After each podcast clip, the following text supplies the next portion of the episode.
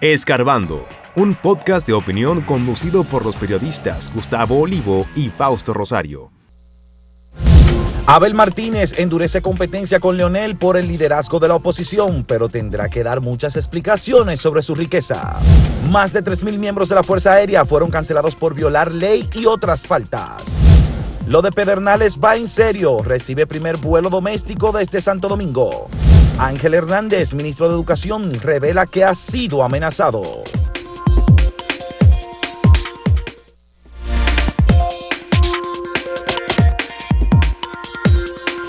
La revelación del ministro de Educación, Ángel Hernández, de que alguien ha hecho llegarle hasta él un papel en donde se dice muy claramente que hay que pegarle un tiro al chinito.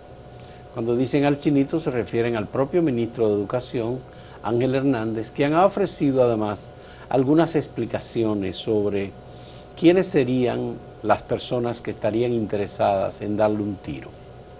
De acuerdo con su denuncia entregada al Departamento Nacional de Investigaciones, en los últimos cinco años, las personas y empresas contratadas, por ejemplo, para la entrega de pupitres, eh, no han cumplido con su responsabilidad y tienen más de 500 mil pupitres que no han entregado.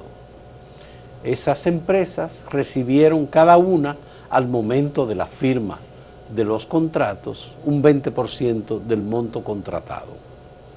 Al recibir el 20% del monto contratado, esas empresas sencillamente se olvidaron de su responsabilidad, de su compromiso, o algunas de ellas, habría que decir, y en el Ministerio de Educación no ha habido nadie con la responsabilidad de exigir responsabilidades y de acuerdo con Ángel Hernández, él ha suspendido algunos de esos contratos y ha estado procediendo legalmente en contra de las empresas que no han cumplido con su responsabilidad. Y no solo en el caso de libros, de, perdón, de, de, pupitres. De pupitres, sino, también de libros digitales. Que no se ha cumplido. Eh, hay, por ejemplo, un contrato multimillonario en libros que se está revisando. Y hay una investigación encaminada. Bueno, lo que revela el, ministro de Educación eh, en realidad forma parte de un, problema mucho mayor en las instituciones públicas, que es un desorden, en primer lugar, eh, con los recursos públicos y una práctica que se hizo muy común en el pasado de eh, abonar recursos a contratistas del Estado que no tenían ningún historial de cumplimiento y que tampoco tenían experiencia o capacidad para cumplir con lo que se habían comprometido. simplemente, simplemente eran irresponsables y se dedicaban a usar, eh, a usufructuar esos recursos en gastos personales y no en cumplir, ¿verdad?, con el trabajo encomendado y asumido en bajo contrato, que debe ir por etapas. De acuerdo con lo que ha dicho Ángel Hernández, eh, lo que han hecho algunos es entregarle un pendrive con alguna información sobre lo que ha ocurrido eh, en el Ministerio de Educación. Y lamentablemente, como es el ministerio de mayor cantidad de recursos disponibles, el 4% del PIB para la educación, y ese dinero aparentemente eh, ha dado para, para la ración del BOA y mucho más, entonces la opción que tienen esta gente es decir, bueno, pues vamos a matar al ministro. Yo creo que el ministro ha cometido un, error al presentar al Departamento Nacional de Investigaciones la denuncia y entregar la prueba que él tiene, el papel que le han entregado de que alguien le habría llevado ese documento en donde dice, mire, aquí hay una orden para matarlo Un error porque lo hizo por el DNI. porque lo hizo por el Departamento Nacional de Investigaciones, que es un departamento de seguridad del Estado, y que eh, el, el órgano, digamos, natural donde el ministro de Educación debió llevar esa denuncia, si él quería formalizarla, es el Ministerio Público, en donde él debió entregar la denuncia para que el Ministerio Público hiciera la investigación que tiene mecanismos de investigación y tiene recursos para esa investigación y tiene el conocimiento legal sobre cómo se recaudan o recaban las pruebas en situaciones como esas, para poder proceder judicialmente. Porque si lo hacemos mediante un recurso de seguridad del Estado, eso se va a quedar sin ningún sometimiento de nadie. Bueno, no sé, habría que ver por qué él tomó ese camino, ¿no? Bueno, e, esas eh, declaraciones de Ángel Hernández las hizo en el programa Hermano, El Día, que dirige Edith Febles en Telesistema. Dijo más cosas. Él dijo, por ejemplo, porque se le insistió por eh, denuncia que ese mismo espacio ha estado publicando de escuelas que fueron halladas eh, sin las condiciones para empezar la docencia y ahí vino todo el tema de queja de niños que tuvieron que ser reubicados. Él dijo que está empeñado en eso y que el próximo año escolar, cuando vaya a empezar, si hay escuelas todavía que no han sido rescatadas y, acondicionadas, que él renuncia. Porque para él es un compromiso solemne eh, poner esa escuela en condiciones de que puedan eh, usarse para el próximo año escolar. Bueno, pero el presidente de la República, Luis Abinader, en una reunión en Palacio Nacional donde convocó a ejecutivos de medios y nosotros estuvimos allí, el presidente explicó el gran esfuerzo que estaba haciendo el Estado para organizar eh, los compromisos que se había contraído para la reparación y acondicionamiento de escuelas y construcción de nuevos centros escolares, con los cuales incluso una gran parte de ellos, más del 40%, no habían cumplido, los contratistas con los cuales eh, se había ya desembolsado. eso es parte del problema, es un problema. que halló el presente ministro. Pero el ministro de Educación no tiene por qué cargar con esa cuadra. No, bueno, pero él parece que se ha empeñado y supongo que tiene todo el apoyo del presidente. Del presidente en ese aspecto y dice, bueno, para mí es tan serio esto, estoy tan comprometido que si no lo logro, yo renunciaría. O sea que él, él sabe por qué empeña su palabra, ¿no? Eh, que no es muy dado aquí que los funcionarios hagan eso, que, públicamente hagan ese tipo de compromisos tan serios. De todos modos, los contratistas se se acostumbraron a recibir recursos, a hacer fiesta con esos fondos, a resolver sus asuntos personales, a darse la buena vida y no cumplir con la responsabilidad. E incluso a partir de ahí se comenzaba a aumentar los montos permitidos por el Estado Dominicano y por nuestra legislación hasta un 25% el aumento de los costos de las obras. Y es una práctica vieja y muy nefasta que se hace, ¿verdad? Eh, porque a veces llega quizá un funcionario o un presidente que es más estricto en la exigencia, a veces no, pero es una vieja práctica muy mala y, ya sabemos lo que eso conllevó en Oisoe, por ejemplo, con aquel eh, joven arquitecto que se quitó la vida incluso. Bueno, y habría que decir que eh, no es la primera vez ya en esta administración que un ministro es asesinado. Porque tuvimos el caso... No, no, pero no, no hay doble asesinato. Está bien, pero, pero, pero hay que decir, si hay una orden de darle un tiro al chinito, como dicen, a, Ángel Sería el segundo caso. Sería un segundo caso. Yo espero que no sea tan fuerte, quizás es un intento de amedrentar. Porque de todos modos hay que decir que ya no es extraño, es decir, no es una situación desconocida en la sociedad dominicana que a un ministro en su despacho haya alguien que le pegue un tiro. En aquel caso que uno sepa no hubo una amenaza previa, porque si no, él no hubiese dejado entrar Orlando a ese amigo que lo traicionó de esa manera. Bueno, pero es muy serio esto, no es para tomarlo a la no ligera, es para tomarlo a la ligera. una persona, un ciudadano, en este caso un ministro, reciba amenazas porque sabemos que está tocando intereses muy poderosos que no quieren perder un pastel muy rico, muy jugoso que había ahí en educación con los negocios que se hacen con el ministerio. Pero hace falta, que Gustavo, más recursos recibe. Gustavo, hace falta una investigación en el Ministerio de Educación. Una auditoría lo suficientemente... Pero la auditoría se está llevando a cabo. Se está llevando a cabo. proceso y hay otras investigaciones internas que se están haciendo. Bueno, porque ahí tenemos, por ejemplo, todo lo, todo lo que tiene que ver con la compra de tecnologías en el Ministerio de, Educación. La compra de libros, la compra de computadores para maestros y para estudiantes. Libros sobre todo, en los libros eh, ahí hubo sí, pero, Pero, pero en los libros está el caso de los libros digitales y los libros comprometidos con temáticas, con una empresa eh, para ser entregados y ser utilizados en el sistema de educación.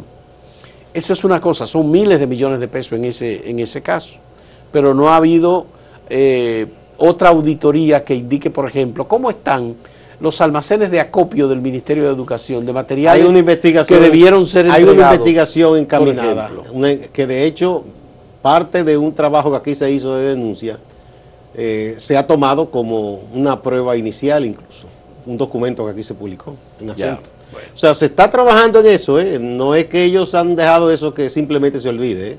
Pero, eso, está, trabajando la Cámara de Cuentas. No, además de la Cámara de Cuentas, internamente Educación tiene gente trabajando en eso y depurando cosas. Y entonces, bueno, se habla, el ministro de Educación ha hablado de un periodo de cinco años.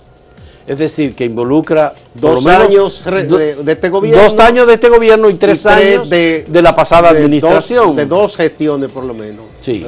Entonces, ahí, por supuesto, hace falta que se deslinden los campos y a ver qué es lo que está pasando.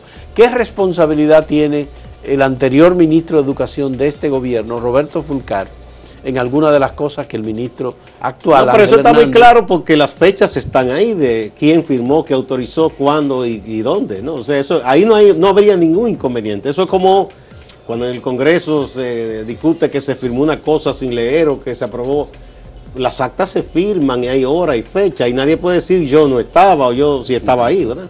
Bueno, vamos a una pausa, pero antes vamos a leerles a ustedes el tema que hemos puesto para el sondeo popular. ¿Ha pensado en emigrar a otros países? ¿Sí o no? Son las dos opciones. En un momento volvemos.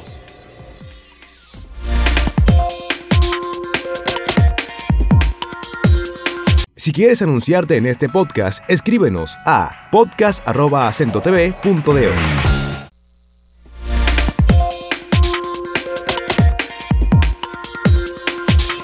Bueno, la política sigue muy activa en los partidos, sobre todo los partidos de oposición, pese a que la Junta los reunió recientemente y les dijo que no, que no deben estar haciendo, pueden hacer actividades internas bajo techo y como parte de su reestructuración, fortalecimiento, pero no esas arengas eh, propias de campaña. Proselitista. Proselitista. Eh, Fuerza del Pueblo, que porque le pidió a todos los partidos de la Junta que emitieran propuestas, un documento, pidió una nueva, una, una tregua para de que eh, estudiar bien el asunto y hacer su propuesta.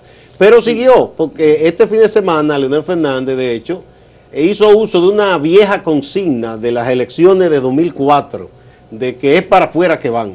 Y siguió haciendo arenga y todos los días emiten un documento y hacen un, meeting, que no es tan eh, interno, porque se reúnen... No, pero parece que declaraciones pueden dar, No, declaraciones es una cosa, porque son mítines con arengas a multitudes, no es no es una declaración, no. Una cosa es que reúne el equipo agropecuario, por ejemplo, y el equipo agropecuario emite una crítica, una declaración. es el propio candidato, porque Leonel es el candidato, que está haciendo permanentemente arengas electorales eh, de elecciones, porque decide que se van en tal fecha, eso es llamando al voto, eso no es una simple crítica opositora.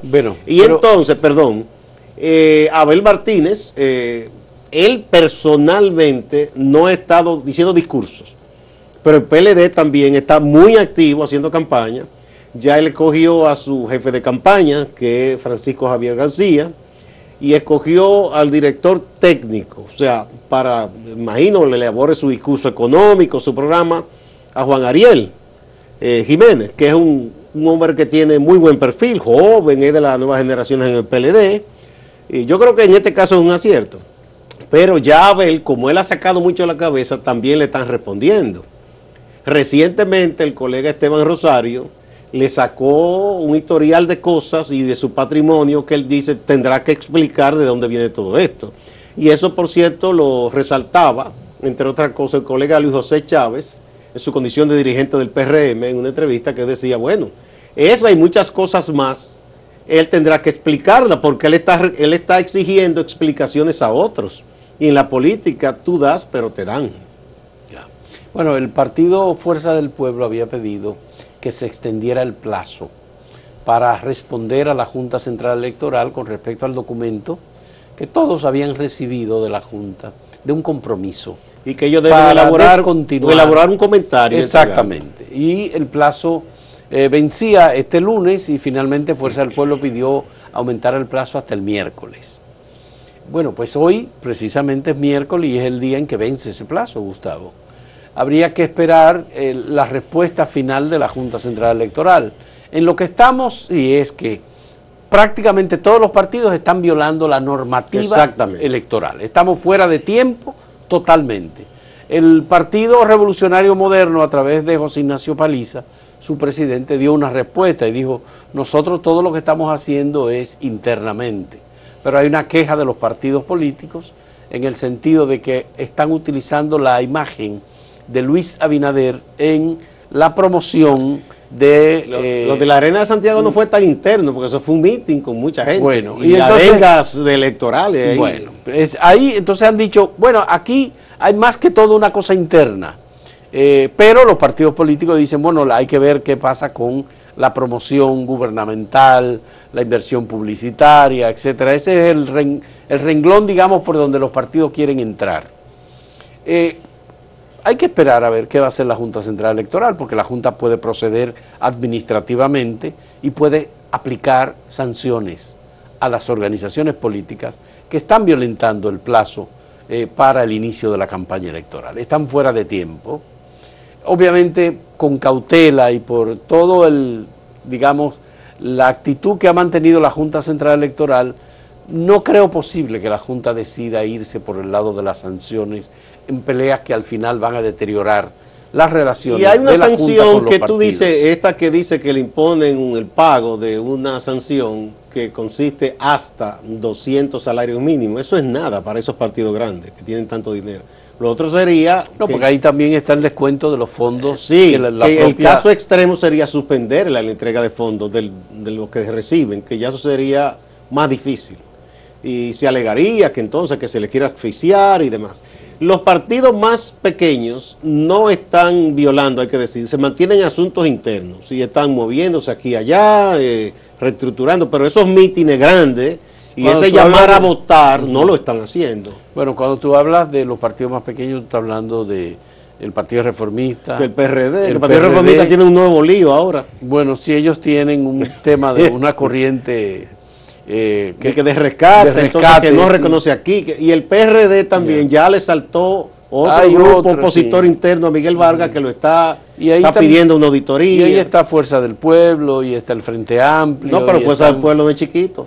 Ese, eh, mm. no, ese es el de Leonel. Ese es el de Leonel. tiene mucho dinero. entonces ese mayoritario entonces. Sí, de hecho fue reconocido así, recibe dinero como los mayoritarios. Bueno, pues vamos a poner entonces Alianza País. Alianza País ha estado mucho más discreto y Opción Democrática hizo un proceso de reestructuración interna eligiendo su consejo directivo. pero eso es interno. Interno y ellos no están haciendo propaganda, no han hecho propaganda electoral como tal. Bueno, pues vamos a esperar, Gustavo, eh, la decisión de la Junta Central Electoral, porque ya prácticamente todos los partidos acogieron como bueno el documento de la Junta. Y al acogerlo como bueno, lo único que están diciendo, mire, que tenemos programadas unas cuantas actividades más y hay que ver hasta dónde se puede extender. ¿Hasta dónde extendería la Junta el plazo para cesar este proselitismo precipitado y acelerado a destiempo de las organizaciones Que es un ruido molesto para la ciudadanía. Imagínate ya cuando estén en campaña, si empiezan desde ahora. Y otra cosa importante, que ojalá que la Junta sea más firme en eso, es que les exija a los partidos, sobre todo los grandes que reciben tanto dinero, eh, que entreguen documentación, auditoría certificada eh, con seriedad de el uso que dan a esos fondos, porque es dinero de los contribuyentes. Y eso muchas veces como una especie de feudo que el jefe ahí hace y deshace con ese dinero. Ellos los partidos rinden un informe, Gustavo, y la Cámara de Cuentas está en la obligación de auditar a los partidos políticos y aparentemente los audita. Hay que ver esta Cámara de Cuentas cómo va a ser con respecto a los partidos. Bueno, eh, Pero normalmente ha sido muy pasiva y nosotros duramos y parece que la ley nosotros y otros medios duramos años pidiendo las auditorías a los partidos y nunca las entregaron. Y es poco precisa la ley en relación con los informes que tienen que entregar los partidos y ese es un dinero público. Ellos tienen que es dinero público. eh, tienen que rendir cuentas y, decir en qué se gasta eso porque los partidos no son una empresa privada. Eh, no entonces es una obligación. Eso yo creo que hay que eh, actuar con mayor firmeza definitivamente eh, luego está todo el debate sobre eh, los partidos políticos y el financiamiento privado. Eh, hasta dónde la aprobación del financiamiento público detuvo, no lo detuvo de ninguna manera el tema del financiamiento Pero para privado. nada, para nada. No hay información sobre eso, los partidos no rinden información sobre el financiamiento privado eh, de, de esas, de sus actividades. Y estos son temas en los cuales eh, prácticamente nadie entra. Hay que, esas son de eh, las, digamos, eh, las metas para fortalecer la democracia que están pendientes. Eh, si, no- yo no quiero, no creo que eh, debamos asistir a la debacle de los partidos, incluso por, por contrario que yo sea un partido, deben existir, es bueno, porque eso de que haya uno solo o de que aparezca cualquiera, eso no ha sido buena experiencia en ningún país. Pero los partidos deben actuar con seriedad y debe presionárseles para que cada día sean más transparentes, más serios, eh, rindiendo cuentas y hablando claro de dónde viene su dinero y en qué usan ese dinero. Todo eso debe quedar eh, bien claro para, Bueno. que, para que de verdad caminemos hacia la institucionalidad. Tú sabes que este es el tiempo de la antipolítica. Sí, Y- es mu- muy mala experiencia que hay con la antipolítica. Entonces, los, los, los políticos eh, emergentes que salen normalmente salen en contra de los partidos políticos. Pero por lo menos no son políticos. Hay, muchos que, que ni siquiera son nada. Y dicen, no, porque los políticos no sirven. Yo vengo a salvar. Y, y tremenda salvación. Sí, Sí, sí, tipo Bukele, ¿verdad? Bukele, Donald Trump. eh, Vamos a presentarle de nuevo la, la pregunta que tenemos para ustedes en el día de hoy. Estamos preguntándoles a ustedes si en algún momento usted ha pensado emigrar a otros países, que mucha gente a veces se desespera y entiende que su salvación está dejando su país de origen. ¿Sí o no?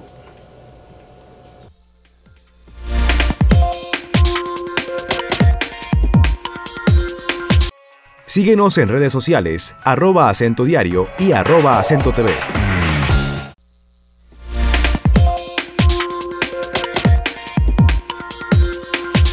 Veamos algunos de los resultados que hemos recibido a la pregunta que presentamos si ha pensado emigrar a algún otro país. Sí, el 60% en el caso de los que respondieron directamente en el portal Acento y no un 40%. En Twitter eh, es más el porciento de quienes dicen que sí, que ha pensado en emigrar en algún momento, 69%, contra 31% que dice que no, que no ha pensado en irse de su país. Ya. Veamos en YouTube, el 65% dice que sí, que ha pensado emigrar a algún otro país. Y el 35% dice que no.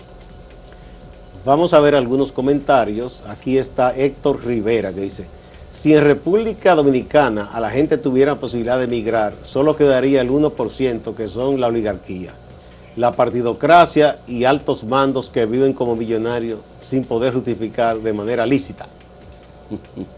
Pero eso no, eso es un poco exagerado, porque, y perdón, hay muchísimos países donde nosotros podemos entrar sin, sin visa ni nada y no hay tal emigración. Claro, la emigración es fundamentalmente hacia Estados Unidos. Y a España. Eh, dice Manuel Félix, este país está diseñado para los políticos, empresarios y delincuentes. Ay, Dios mío. Esos son los más Bueno, eh, pero no, no es así, hay que... Vamos a ver quién más. Aquí está Máximo Holguín, que dice, este país las esperanzas se perdieron un día.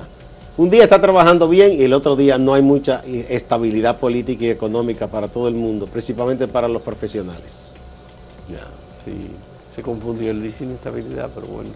El dominicano ausente dice, sí, ya soy un inmigrante y le digo a la gente que vean videos de lo que van a encontrar y que se olviden de cómo, de- como, como dicen, allá viajar serán emigrantes y serán cosas que en la vida, y harán cosas que en la vida harían en otro país, en el país. En el país. En el país. Quiere decir que tienen que hacer trabajo muy forzado. Trabajo muy duro, muy difícil. no es como lo pintan. Liberty dice, a sufrir humillación y racismo para otro país. No, gracias. Sí, así es. sí. Salvador Fernández dice, hay que echar el pleito aquí. No me preparé para llevar mis conocimientos a otro país, sino aplicarlos aquí, en República Dominicana. Bueno, pues esos son los comentarios. Muchas gracias por sus respuestas. Hoy no tenemos a nuestro compañero Máximo Laureano, que está de vacaciones, pero les agradecemos la compañía y les invitamos a continuar con la programación de Acento TV. Muchas gracias. Hasta luego.